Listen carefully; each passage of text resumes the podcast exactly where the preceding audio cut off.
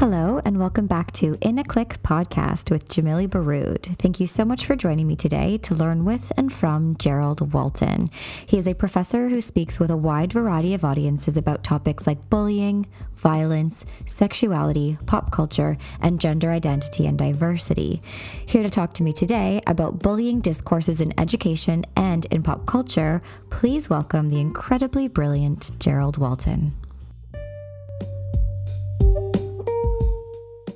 Based on your perception, whether or not it's research-based or just your perception of what you see in the media and what we see in society, do you think that efforts to root out bullying or to curb bullying have been successful so far?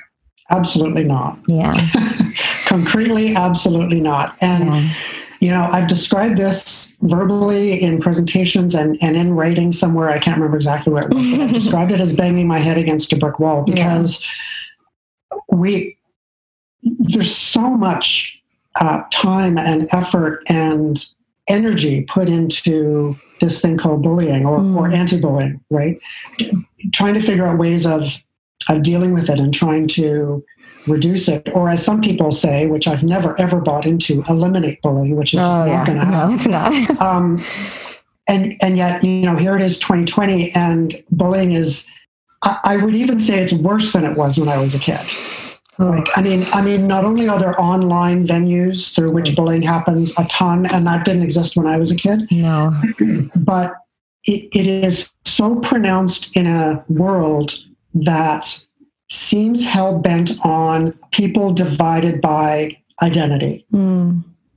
And other people, i.e. world leaders, using those identities as a way to amass support. And that is stigmatizing those identities and pointing fingers at certain groups of people in the world to say, you're the cause of our economic downfall, or you're the cause of this, or, you know, whatever it is. Mm-hmm. And that's how they get elected, right? So this is populist politics happening. Right. And, you know, I don't talk about that as a way of shifting the focus to politics. I talk about things like that as a way of connecting all the pieces together, at least in my own mind, right? So that kind of rhetoric that we see in politicians running for office at a number of different levels in a number of different countries very powerfully shapes the minds and the opinions of people in those nations and certainly their supporters. Right. And that's how they've gained support, is through fear of difference. Exactly. Right? Yeah. It's interesting because I think often of my older sister Anita, who is a lesbian and is an MMA fighter and is incredible. I think for her, it's interesting. Identity is interesting to me because coming out was powerful for her. She regained a sense of identity and she could name it, right? Yeah. Mm-hmm. So it's like, for me, to name something sometimes can be empowering, to name your identity, but then also those identities can become rigid and also divide people. And so I'm always curious about how to balance that. Like, where do we go? Well, you know, it's a very interesting two-edged sword, I guess, if that's the right metaphor to use, right? So on one hand, identity is empowering for people who are marginalized, right? And for sexuality and gender minorities especially, although not exclusively, there is a process by which most of us have had to come to terms with our own identity as a way of being okay with being in our own skin, right?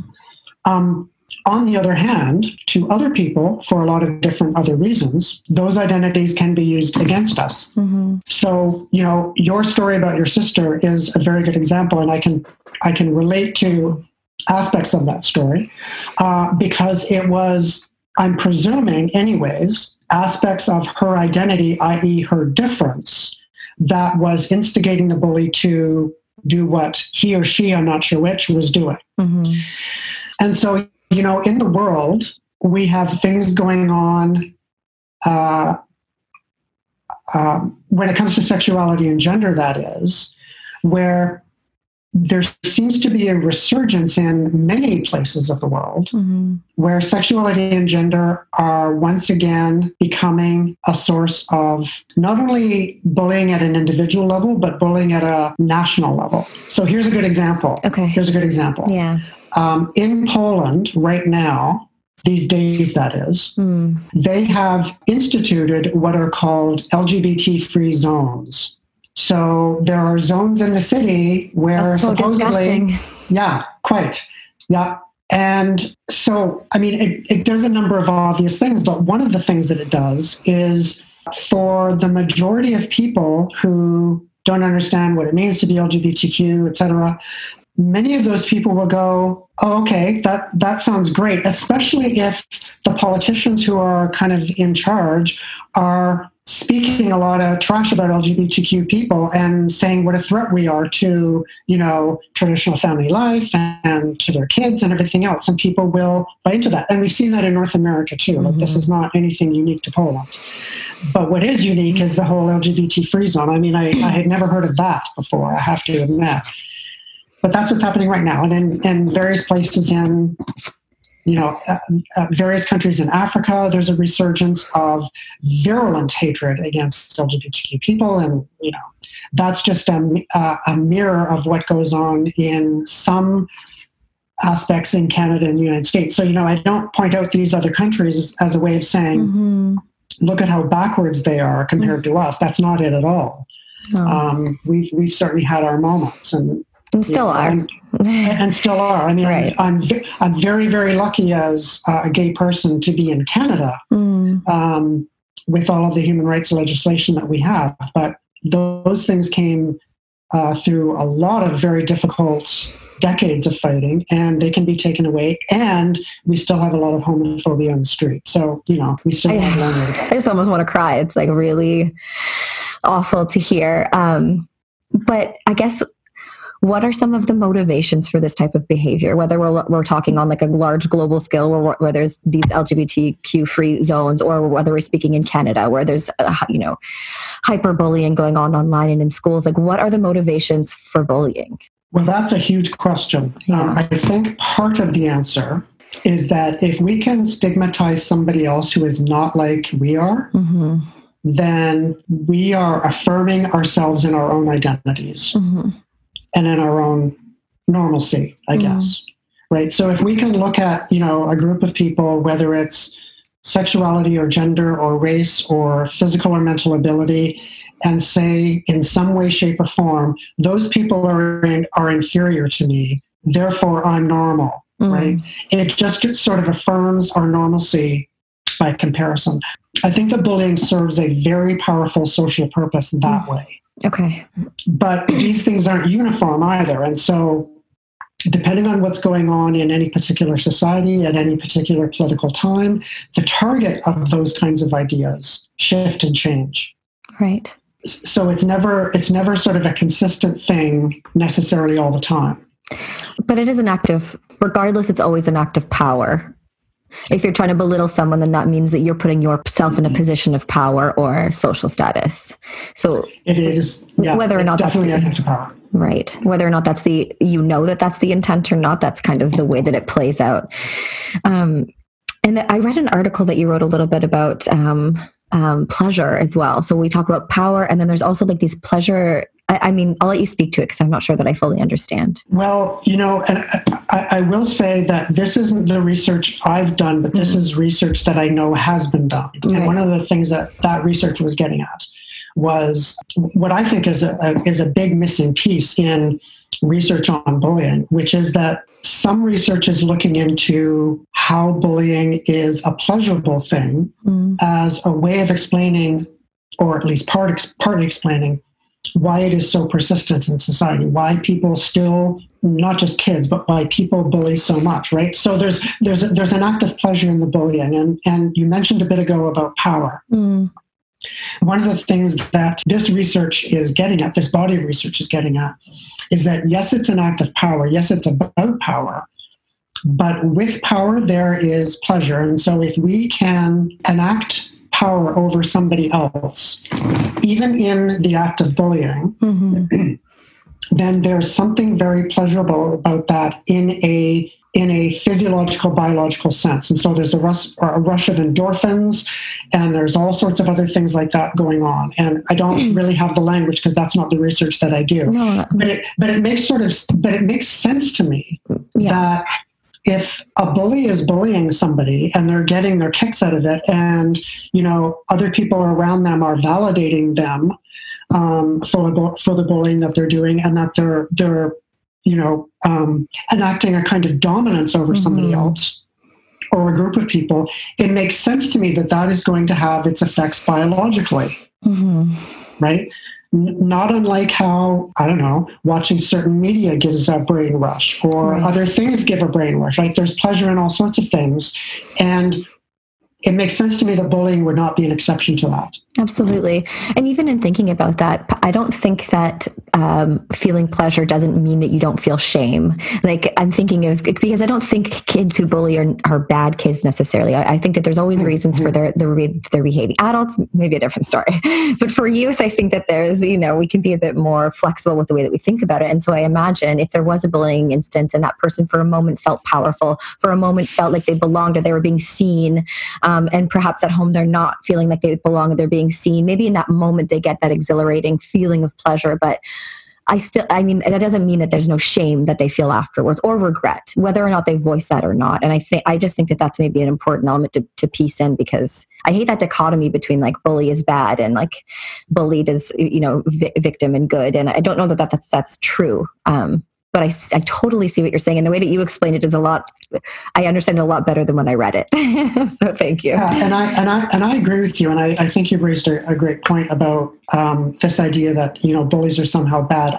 I think in general, we as a society are far too invested in this good, bad dichotomy thing. Yes. There's good and there's bad. Okay, sure. Yeah, that's fine. But what I have always tried to focus on in the work that I do anyway is not looking at bullying as something that is bad, even though it obviously has its negative, harmful effects. Yeah. But I don't sort of essentialize kids who bully as being, bad. Right. But what I have tried to do, and what I still try to do in a lot of ways, is try to understand what the motivation is for doing it in the first place, and why it is so tenacious, why it is such a tenacious thing in society and in human behavior, right? Yeah. It seems to be, it's not something that, just sort of we started doing 50 years ago. It's always been around. And that's, so again, with my background in sociology, I tried to look at it as, okay, what's going on here beyond the behavior? And let's get away from good and bad. What's going on here? Like, how do we understand what's going on in these kinds of not only immediate situations between two people, but looking at it more broadly. What purpose is this serving? What is going on? Yeah. And you made a really good point in your article about like this learned behavior as well, because we see bullying, if we can call it bullying, in the media. It's so rampant, but it's also very accepted, unless it crosses a really extreme line, like in the case of Don Cherry. Yeah. But that's been going on forever. Like since I was a kid, I remember that happening. So when he left, I was like, I understand, but at the same time, this has been rampant and going on for years. So, it's just like it's strange. It was all very strange to me. So like, there's a very fine line, and if you cross that line, then you're no longer accepted. But if you balance that line, then it's okay. Right. Yeah. And if that behavior is framed within what might be called norms, then that's how it gets perpetuated decade after decade after decade. And so Don Cherry is a good example of what I would describe as harmful behavior that largely went unchecked because it was within the framework of gender norms, in his case anyways, until he went too far. And, I think he's an example of someone who did not change with the times. And the times eventually, pardon the expression, but the times eventually bit him in the ass when he made that comment. Had he made that comment exactly as he made it 5-10 years ago, no repercussions, I imagine. Right. Yeah. Right. But things had changed, and he did not change with it. So alas, here we are. I don't mean to make light of it by any means, but for me as a figure growing up, he was always like that grandparent who just like was tainted by the way that he was brought up. And I know that it's no excuse. I'm not making an excuse for him. It's just interesting to see, especially this younger generation, I guess this generational transmission of bullying and racism and sexism and homophobia, you know, that trickles down. And I don't know that youth are being taught well enough how to be critical of the things that they consume online and in the media. And I think that that's probably contributing to why it's so rampant, why bullying is so rampant right now, because also now we see it all. And oftentimes it's glamorized and people are making money and get more publicity because of this, right? And so it seems like a really complicated thing to tackle. But what is your perspective on the current bullying prevention methods, like in terms of backlash and whether or not it's working? Like, how do we move forward from here? What are the lessons learned? Well, I think you're right. I think it's hugely complex. I think it's way more complex than policy can ever address adequately. Yeah. Right. So that's for me, that's one of the aspects of all of this is that policy can only do so much. Policy can never be the solution. Yeah. And, you know, I think that there's sort of a tendency to think, okay, educational policy, what can we do with it? And we need to revise policy, we need to strengthen it, et cetera. And, you know, maybe there's truth to that, but nevertheless, there's always limitations because it's such a big, difficult topic. And so one of the things I've always argued is, bullying is not just this behavior that happens. Mm-hmm. It's connected to social attitudes, social norms, political strategies, political purposes, all that sort of stuff. And it's also connected to history. So this makes it even more complex. Yeah. So, you know, in Canada and a number of other countries, we live in colonial nations. And we still are, we are... people like me, i.e. white folks, European white folks, are still benefiting from the history that formed Canada in the first place. Mm-hmm.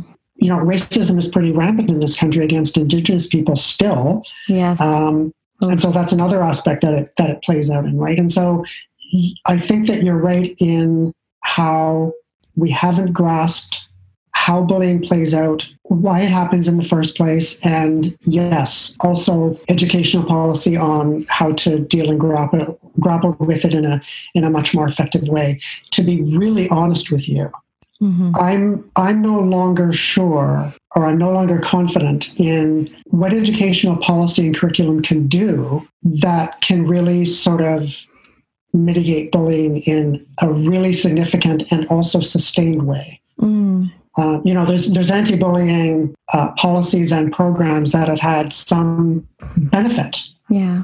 But I'm not at all convinced that those benefits can be sustained in the long term because of the things that you pointed out, i.e. the influence of online media and social media and those sorts of things. Like, those are profoundly powerful things in most people's lives, but certainly the lives of people under, you know, 25, and certainly kids. Yeah, who never live without it. So who never live without it. And then people my age, some people my age are going, well, you know, just get off social media. Well, and my response to that is, well, you know, easy for us to say, but it is not that easy. It is not that easy. It really isn't.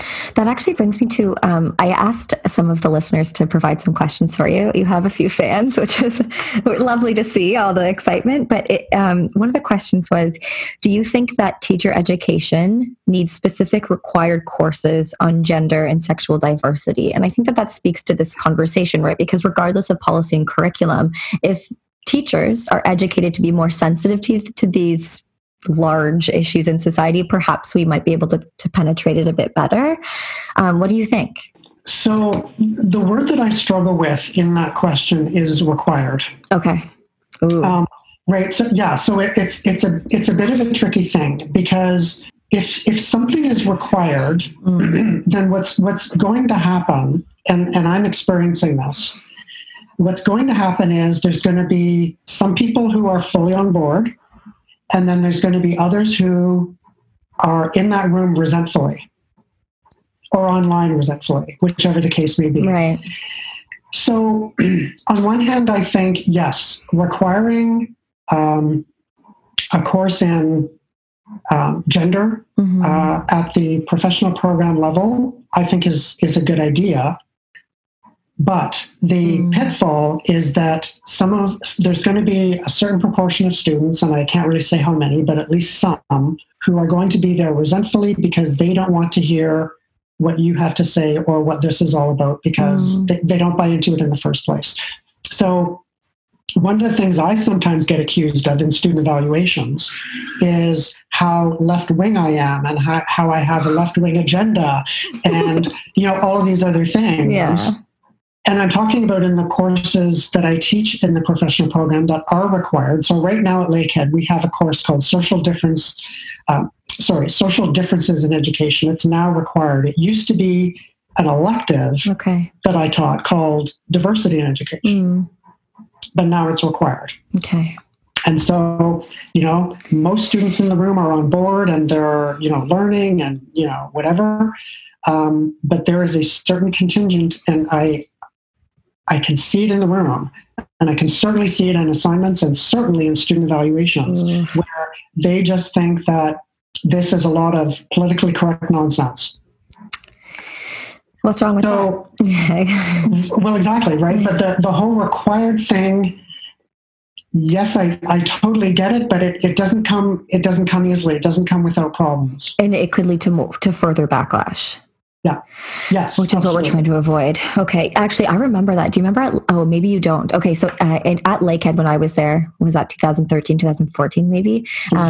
The engineering program made a course on indigeneity mandatory, and the engineering students were furious. Yes. Yes. And so I remember that and all the tension that was circulating around it. And I at that moment, I didn't realize that what you're saying was right. Making something required can actually lead to further backlash, can cause more problems, especially if those students aren't prepared for it or aren't, I don't know how to explain it. Like there needs to be some sort of transition in their learning. Otherwise, it's like they're going from 0 to 100 and they don't understand the in-between, like the necessity of it, right? Because they don't have that knowledge. They're just ignorant to it. So it's like, it's really, really complex. I'm glad you made that point, because I never thought about it like that until you just said that. It's really complex, and it's also difficult for the instructor. So in required courses on colonialism or indigenous learning or whatever it might be called, what happens a lot is, yes, there's a number of students, probably more than in a required gender course, who resent having to be there and resent having to learn this stuff. And what happens then is that it's the instructor who gets ripped to shreds in student evaluations. But the problem is those student evaluations are one of the key pieces for promotion and tenure. Yeah. So there's a kind of institutional equity issue going on at play in these sorts of things. Not to mention how courses like this have a lot of emotional labor that other courses do not, right? Yeah. So we who teach these kinds of courses, and this isn't a complaint at all, it's just sort of stating the fact. Yeah. We who teach these courses have a lot of aspects of teaching to deal with that other courses don't require. So constantly managing the hostility of students is one of those things. And it's hard not to take that home with you, right? Absolutely. I have a colleague, Heather Woods. She's fantastic and amazing. And she was doing research on bullying. And so, Heather, I apologize if I get this wrong. But from what I understand, she was trying to recruit participants, like, I don't know if it was like school boards or teachers, to deal with bullying prevention. And one of the common responses she received was that they're transitioning to student resilience and leaving behind bullying. A, have you heard that? And B, what do you think? I have heard that, not extensively, but I have heard that. And I don't know, my initial impression is, and I may be wrong about this, but my initial sort of reaction is, well, why are we focusing on students as kind of the solution for these kinds of bigger issues? Like, is it that we have just sort of, we have not been successful at dealing with anti-bullying stuff, and so we're going to now shift focus, and we're going to use the word that drives me crazy, pivot away from bullying, because it's such a monster, to this other thing where if we're looking at resilience, then we can deal, then each student is sort of held more responsible for their own resilience or lack of. Right. That's my initial gut reaction to that, actually. I thought so too. It sounded like victim blaming to me a little bit. Yeah, like it, absolutely. Be stronger. And I say this all the time, like my dad, as a Lebanese man, raised us that way, like raised us very much to be like, you are in control, you are powerful, you are strong. And I appreciate that. Of course, those are great things to learn. But when you're being wronged, and regardless of the level of strength that you have, you don't have any institutional support or parental support or like principal support or teacher support. Like if you're a lone ranger, there's very little that you can do regardless of how strong you are or how resilient you are. So that was my initial reaction to it too. Yeah. And it doesn't change anything really. It doesn't change school culture. It doesn't change school policy. It doesn't deal with curriculum issues or topics in curriculum. It doesn't change anything. Yeah. It just sort of, like you said, and I like the phrase that you use, it just sort of holds the individual responsible, and it's yet another form of victim blaming. Exactly. In relation to that question, there was another listener question about the utility of having a definition of bullying. And they're wondering if we're using different terminologies to describe very similar interpersonal conflict phenomena. So they gave the example of harassment and bullying. And what do we gain or lose from these, definitional differences? Or what do you think? I mean, part of me thinks it's academic. All right. Splitting hairs and coming up with sort of some definitional parameter for these different terms. And I'm an academic myself, and so I understand that can be a really useful enterprise for understanding different phenomena in society. On the other hand, if a kid is being targeted for being a racial minority or being physically disabled or being, perceived as gay or something. Those definitional parameters don't mean diddly squat. I tend to think of bullying as something more specific than harassment, but, this is just me talking. I tend to think of bullying as more related to some kind of social difference, whether it's to do with race, gender, sexuality, anything else you can think of. Whereas harassment, I think, can be a much more general thing. Harassment doesn't necessarily need to be tied to any kind of identity necessarily.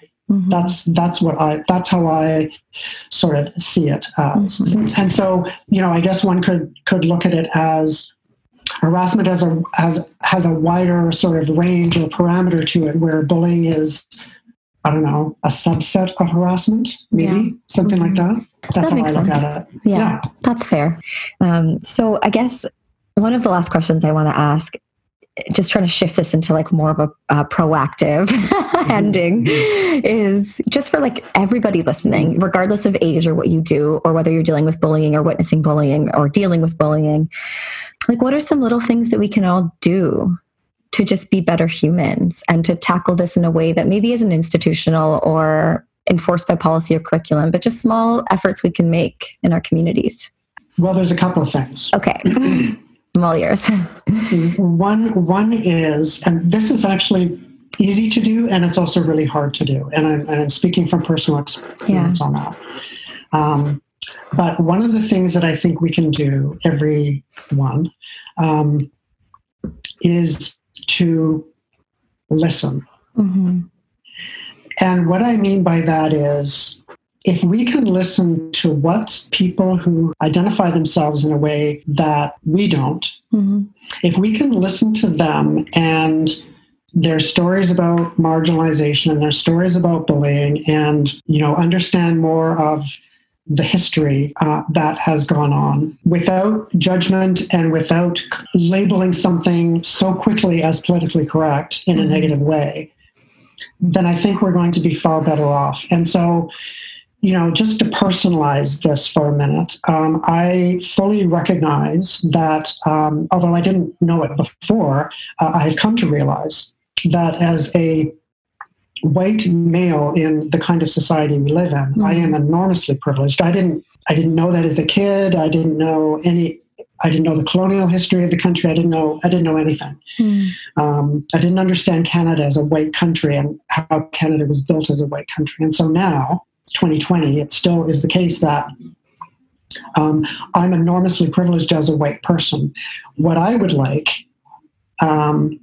is for people like me, white people like me, who came to understand Canada as a country of people who look like me, what I would want us to understand or to do is just to listen to Indigenous people especially. Just listen. I think that there's an awful lot of talking. And I'm doing it right now, but only because I'm being asked to. But I think in general there's an awful lot of talking by a lot of people who don't know what they're talking about, and so a lot of white folks don't know what they're talking about. A lot of white folks still don't understand colonialism and the effects that that's had on Indigenous people and how that has shaped the country. Yeah. So as a matter of bullying, Indigenous kids get bullied, and Indigenous people in this country are looked at still very negatively. Yes. By a lot of people who look like me and others, I might add. Yes. And so what I would want us to do is just stop and listen and learn, right? And so, that's the other part of listening. It's not just listening and forgetting it. It's listening and trying to understand and trying to learn. I mean, and by understand, I don't mean, okay, I know what it's like being in their shoes. That's not what I mean by understand. No. I just mean understanding more of the context of what's going on in this country right now by understanding the historical context. Yeah, absolutely. Sometimes I think education, really, we have so much to learn and we're not really getting anywhere. No. And, all of these social prejudices still exist and they keep, rising up and... sometimes I can't help but sort of get marred in all the negative stuff. But the last couple of years, I've come to see this more and more, actually, that the classroom is where I see hope. Oh, okay, and this is the very last segment of the show, and it's called Finish the Sentence. So I start the sentence and you finish it. Okay. Okay, so I use blank emoji the most. Probably the laughter one. Cute. Like the hysterically laughing one? No, just the mildly laughing one. The mild laughing. The full on, the mildly laughing You one. Can tell that mine would be the hysterical laughter. Right. If I had a magic power, it would be? If I had a magic power, it would be to make myself invisible. I like that one. That's a good answer. To roam around wherever I wanted without being known. I like that too. This is the second last one. So if I could tell my younger self anything, I would say, it's going to be okay. This isn't all on you. Let it go. You will survive. I mean, the cliche is just, it's true. And thus a cliche. If I knew then what I know now, I would have been a much less anxious kid. And, so part of what I would want to tell myself at that age is, you know what, you're doing fine. This is not your fault. Just keep going. Carry on. Yeah. You'll be okay. Yeah. Yeah. Oh. Exactly. And, simple words, but sometimes kids who need to hear that don't hear that. No, right? I agree. And it's true when you're younger, it seems like the whole world sometimes is falling down around you and you don't see a future. You don't see past it because you don't know. You can't imagine it. But it gets better. It does. And that's something that I did not know as a kid and I could not hang on to, which is, why I was most of my junior high and high school years, I was really suicidal. I thought about suicide a ton. I don't know if I had mentioned that before, but that's part of my story that I'm very open about. And just after high school, I tried twice, but you're right, to your point, had I had some understanding that, a future lies beyond all this stuff, probably I would not have been so prone to thinking those kinds of ways. It's a good time for most young people to hear that. So thank you. Oh, yeah, totally. Yeah. And my last question for you, what's one good thing that either you did for someone or someone did for you online that made your day? When I have been told, and this is what other people do for me, when I have been told online in some way, shape, or form that I've made somebody else's day by kind of validating their experience, not by giving them, you know, unsolicited advice or anything like that, but just sort of validating their experience just by kind of, you know, reflecting what they've been through. Yeah. That really sort of makes my day when somebody else reflects to me that, oh, you know, you actually made a difference in this moment or in this day. Mm. That's really cool. Thank you so much, Gerald. Thanks for this opportunity and sort of, you know, inviting me to do this. It's been a real pleasure, and it's great seeing you again. It was so good to see you too. I learned a lot. Have a great day, Gerald. Sounds good. You too, Jamili. See you later.